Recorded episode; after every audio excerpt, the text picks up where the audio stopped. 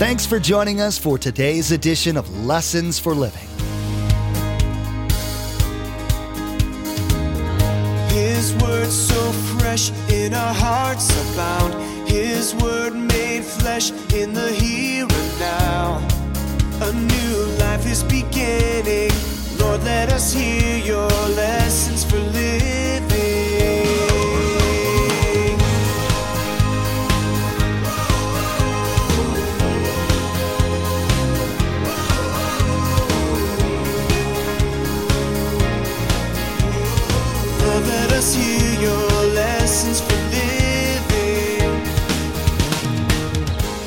God's Spirit's flowing. You see, the early church was not a powerless minority. You are not a powerless minority. You have the power of God in your life. You have the heart and the mind and the eyes of Jesus Christ. You are changing this society. Expect God to do more. May He touch us. When he puts his ear to our heart, may he hear the very heartbeat of Jesus Christ that lives are being changed. Sometimes, as we walk in this world, we see how increasingly hostile to Christianity the world is becoming. And sometimes we can get discouraged because it seems like we're so much in the minority.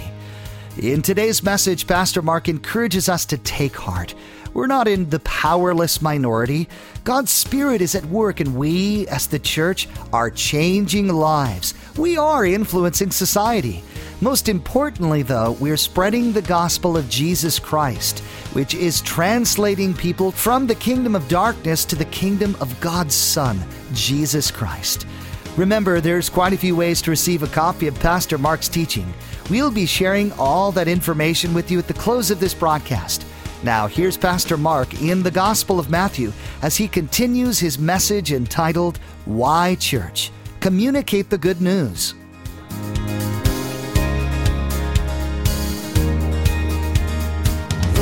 Your lessons for living. Go and make disciples of all nations. That is the first command. It's a mandate. It's not a suggestion. It's a command. The promise that goes with that in these verses, here it is the next thing. You can write it down. The promise, Jesus says, I'll be with you with my power and my authority until the end. In other words, as you go, I'll always be a part of that going. See, if I go in my own strength, it isn't going to happen. So when you and I go, we go in his power and strength. Look at it. Look at verse 18. Then Jesus came to them, to his disciples, and he said this, all authority. Authority is simply delegated power. He says, I have all authority in heaven and earth, and it's been given to me. And now, basically, he says, I'm going to give it to you. Remember, God's power always, always, always defeats Satan. So God's power can unlock hard hearts, open blinded eyes.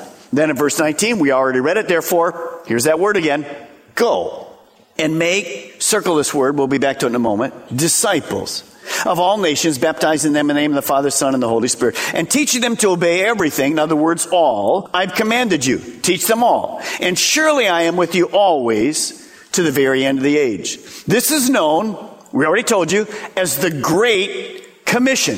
He's commissioning you to go. It is a command beyond evangelism.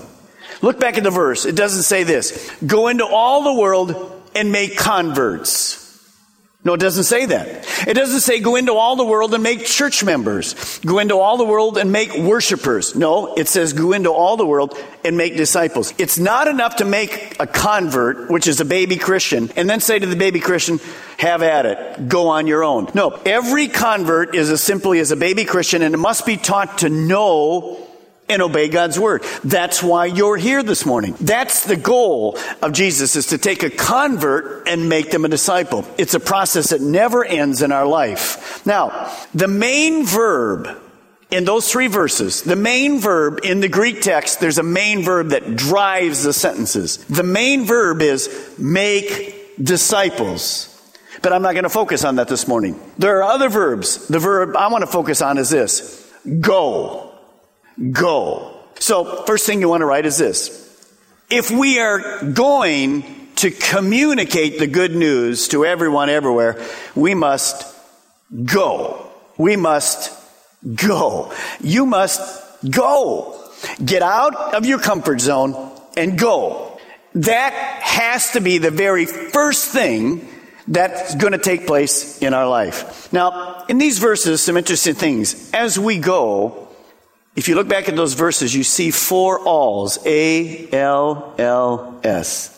It says all power and authority. In other words, nothing can defeat the power of God.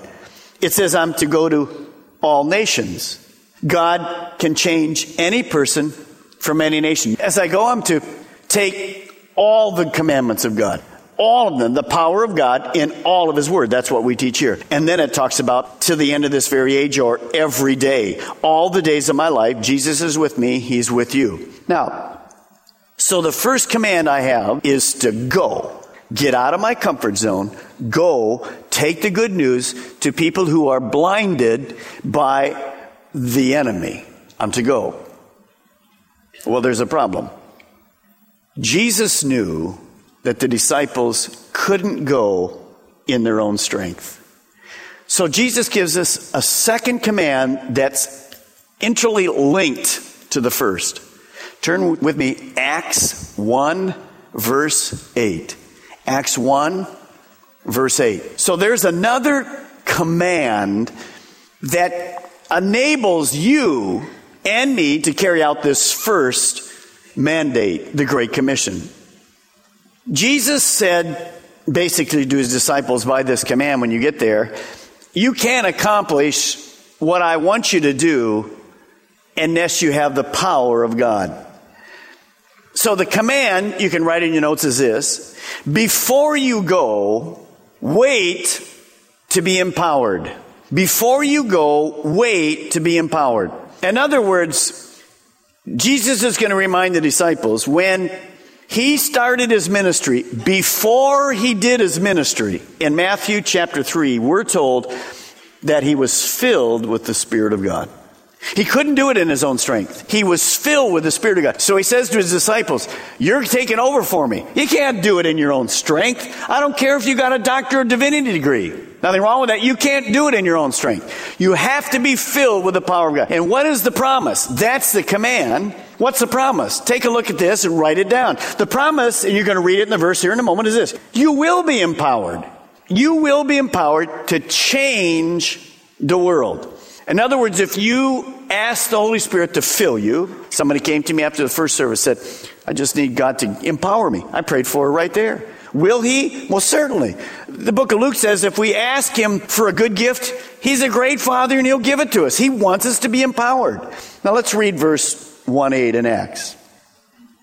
But you will receive power when the Holy Spirit comes upon you and you will be the most dramatic dancer in the church anyone has ever seen. Is that what it says? Uh, or you will be, man, you talk about holy laughter. You will be a laughing hyena in the church. Or, and notice, you see, here's the dichotomy. There are many churches today that say we don't need the power of God anymore. Can you imagine that? You know why they say that? because of the weirdness on the other end. But Jesus, don't ever forget this. He says, I want you to have my power to do one thing witness. What's a witness? You go and tell. You go and tell. A witness is a person that goes and tell. By the way, the original word in the Greek is not witness, it's martyr. Go and die for me. Whoa. That's exactly right. And by the way, for the original 12, did that happen? Yes. Is it still happening today? Absolutely. You mean I could die for going? Jesus did. His disciples did. The world is still doing it. They mean business. So he says, if you go, you'll be my witnesses to all the world, starting in Jerusalem, then going to all the world. Now, when you understand that, here's the sentence you want to write. If we're going to communicate, which is our fourth C, if we're going to communicate the good news to everyone everywhere, we must be filled with God's power. So we know that actually happened in the early parts of the New Testament church, within 30 years, that whole world was impacted. Now, here's a problem. Well, Pastor Mark, it's nice to see that you're fired up about the Great Commission. The great, by the way, I call verse 1 8 the great empowerment. You might want to write that in your Bible. The great empowerment. It's really nice that you're fired up. It's nice to know that you can communicate the good news to everyone everywhere. Actually, I think when you come back from being off a week, you get fired up. Please don't go again. yeah. It's nice that you're fired up about the Great Commission, Pastor Mark. But what does that have to do with me? Are you kidding me? What does it have to do with you? It has everything to do with you, as it does me. Here's the last thing I want at the end of today's teaching. Nice sermon, Pastor Mark. It was nice. It was very nice. It was very nice. What are you going to do about it? Nothing. It's very nice. There is a real heaven. There is a real hell. Every single set of eyes that you look into this week are people that will spend eternity somewhere. And you and I have been given a mandate from God when He opens a door to open our mouths and share the good news. So what? That's the reason our world is not turned upside down. Because we are too uninvolved with the Great Commission. We do not have the heartbeat of Jesus Christ. We have our own heartbeat. My stuff, my time, my vacation, my traveling, my business, my furniture, my house, my hobby. That was never the heartbeat of Jesus Christ. All those things are fine. So I want to share with you today five things that God wants you to do and He wants me to do. I'm the same ship you are. We begin. Turn to John chapter 4. You've been there before. You can just sneak back a few chapters. John chapter 4. First of all, number one, open your eyes. Open your eyes. John 4:34. My food, said Jesus, is to do the will of him who sent me to finish his work. Do not say four months and more and then the harvest. I tell you, open your eyes and look at the fields. They are ripe for harvest. You see, Jesus took spiritual work as a priority. You remember the passage this comes from. I don't have time today. Jesus was headed back up north. He went through Samaria. Jews didn't ever go through Samaria. He met a woman at the well. Adult males, especially rabbis, would never talk to a woman. Jesus stops. He shares with her the plan of salvation. He goes. He shares. He seeks out. She accepts the Lord. She goes into town. All these people come back. The town is turned upside down because Jesus stopped. He missed a meal. And when the disciples brought him the meal, he said, You know what? I love to eat. But I just was able to win a woman to the Father. And that brought me more satisfaction than the greatest meal. You see, guys, our satisfaction doesn't come from a full stomach, it comes from a full spirit.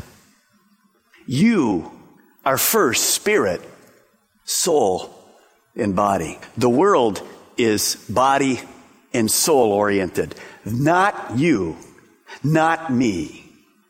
Look at your life. Don't be driven by the temporary stuff. Everything we have in our life is temporary except people. Everything. And Jesus says, it's not about food. He said, I looked at this woman and I know I was here. I opened my eyes and I saw the need. Number two, turn with me to Matthew 936. Matthew, you've been there. Number two, CCM. Opening our eyes is not enough. Open your hearts. You see, Jesus was always aware of people's needs. He met them where he lived. He walked in their towns with them. He saw their searching. He saw their spiritual poverty. He saw the devastation in their life that was caused by sin. Verse 936 When he saw the crowds, he had compassion on them because they were harassed and helpless, like sheep without a shepherd. You see, Jesus was known for his compassion. Do we look at people and see that they're tossed to and fro? With Jesus Christ, always. He turns darkness into light. You've come to the right place. Jesus can meet your need. Recently, I read an article about the 10 surprises of the unchurched. The unchurched in the article, they did a survey throughout the United States. Unchurched were defined as this people that don't go to church more than three times in a year. Look at number eight surprise. The unchurched would like to develop a real and sincere relationship with the Christian. That's a surprise. Let me read on. It said this in the article. After talking with unbelievers who had impact from believers like you and I, here's what they said. Most of the unchurched can easily tell the difference between drive by evangelism and a person who really cares. Let me read you this quote. Here's a quote from a lady. I scratched the name of the church out because it's not important. I had some people come to see me from a church just three blocks from my home. They just wanted to spill their presentation and move on. But I would have been happy to talk with them for a long time if I thought they really cared. Have we gotten to the place that when we share the gospel, and we know we should, have we gotten to the place where we just mark it down on the old belt? Hey, shared another time. What is that? This is not about notches on our spiritual belt. This is on the heart of God. The heart of God. Do you understand that? It's the heart of God. It's not about the four spiritual laws being presented in a can relationship. So that's why the Y Church. It's outside the building. It's a place where you and I go to the marketplace. It's a heart. And this surprise to me was that many of these people outside of here would love to talk to you if you cared.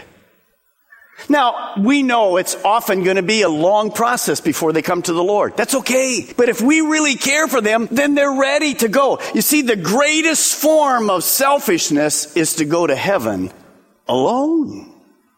We don't want to do that. You don't want to do that. I don't want to do that. Now, here's number three. You ready? Here we go. Open your mouths. Open your mouths. Take a look. Well, let me give you, you're going to see in a moment this verse, but let me tell you surprise number three. This absolutely shocked me. Here's what it says. Surprise number three 96% of the unchurched are at least somewhat likely to attend church if they're invited. 96%. Now, I, that's definitely a surprise to me. They estimate this article that there are 160 million unchurched people in the United States. 160 million. So what does that mean? If this research is correct, 153 million people would come to church if they were invited. Maybe just once, but they would come. 153 million people. So here's your homework assignment. You ready? Write it down. This week, you open your mouth in prayer first and you say to God, open a door so I can invite someone to church. By the way, would that be the heartbeat of God? That was pretty weak. Would that be the heartbeat? Would it? Well, sure, because here what's going to happen? They're going to hear what? The good news. Now, maybe they'll say, you know, I won't go to church, but I am interested in Christianity. Well, then talk with them. Because the next verse up here says, I ought to be able to give an answer for the question that people have. I always be prepared to give an answer to everyone who asks you to give the reason for the hope you have, but do it with gentleness, in respect, never with notch, never with you did what? Hey, that's where we came from. Sinners sin. Get over it. It's okay. That's where we came from. Do it with gentleness and respect. Now, what would happen? What is going to happen as you do that? You watch. Be ready for next week. If about 6,000 adults invite one person next week and 10% only agree to come, 10%, how many more brand new people next week that haven't been to church? How many? 600 people. Would heaven be rejoicing? Yeah, because you know what happens when those young people get, those kind of people get saved? You know what they do? Immediately they go and tell other people. And that's what happens. But guys, we've gotten away from it. We're kind of just comfortable in these walls. And today's the day to stop it. Can't be comfortable in these walls anymore. We've been given a mandate. Comes from the very heart of God.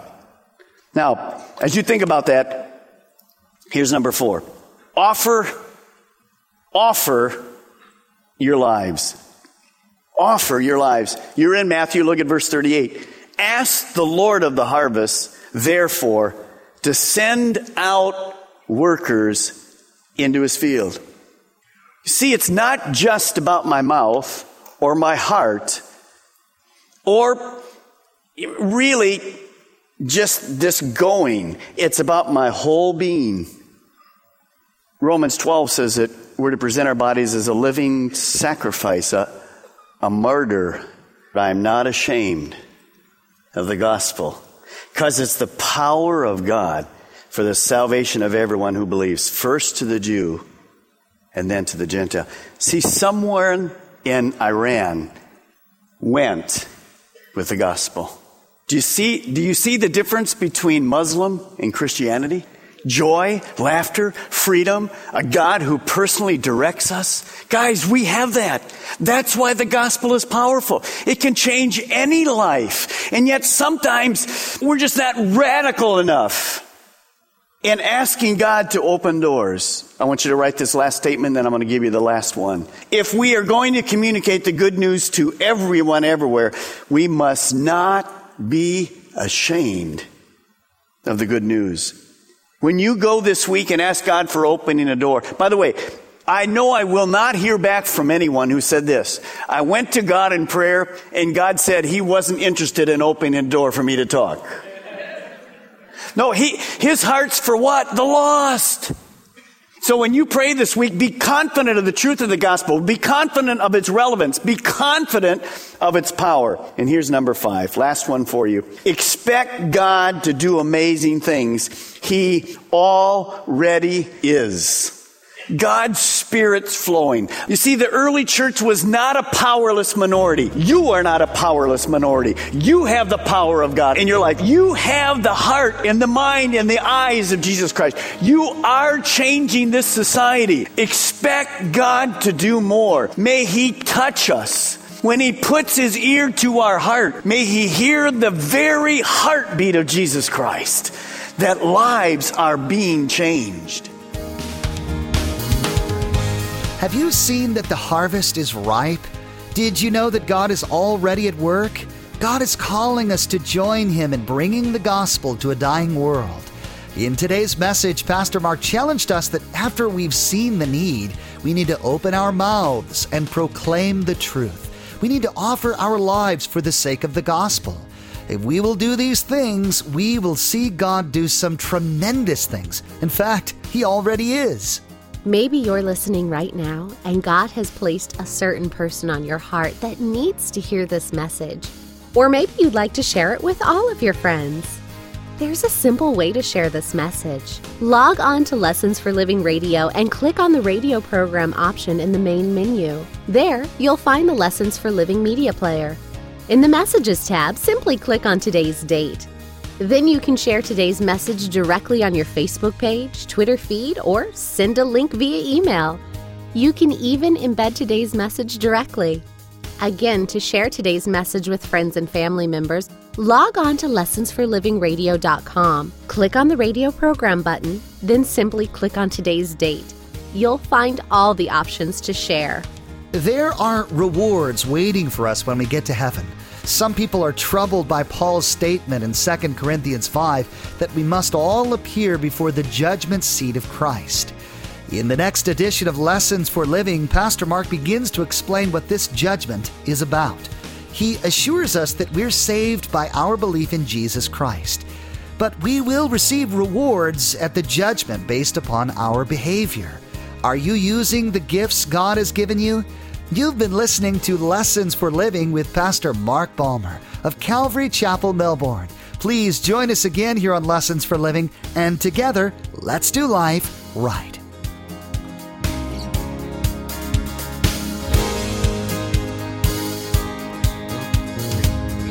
Our eyes have seen and our ears have heard His word made flesh in a hurting